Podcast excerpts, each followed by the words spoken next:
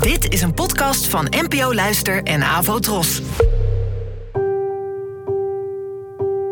Poëzie vandaag. Met Ellen Deckwitz.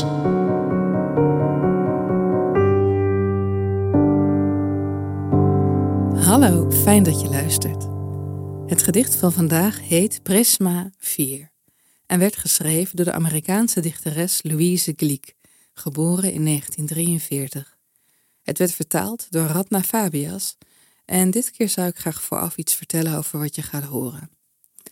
Dit gedicht gaat over de liefde, zoals misschien wel de helft van alle gedichten die ooit zijn gemaakt.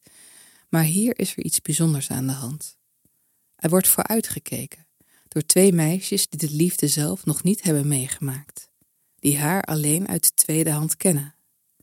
En dan krijg je opeens een heel ander vers dan je gewoonlijk over dit onderwerp zou verwachten. Prisma vier. Als je verliefd wordt, zei mijn zus, is het alsof je door de bliksem wordt getroffen. Ze sprak hoopvol, om de aandacht van de bliksem te trekken.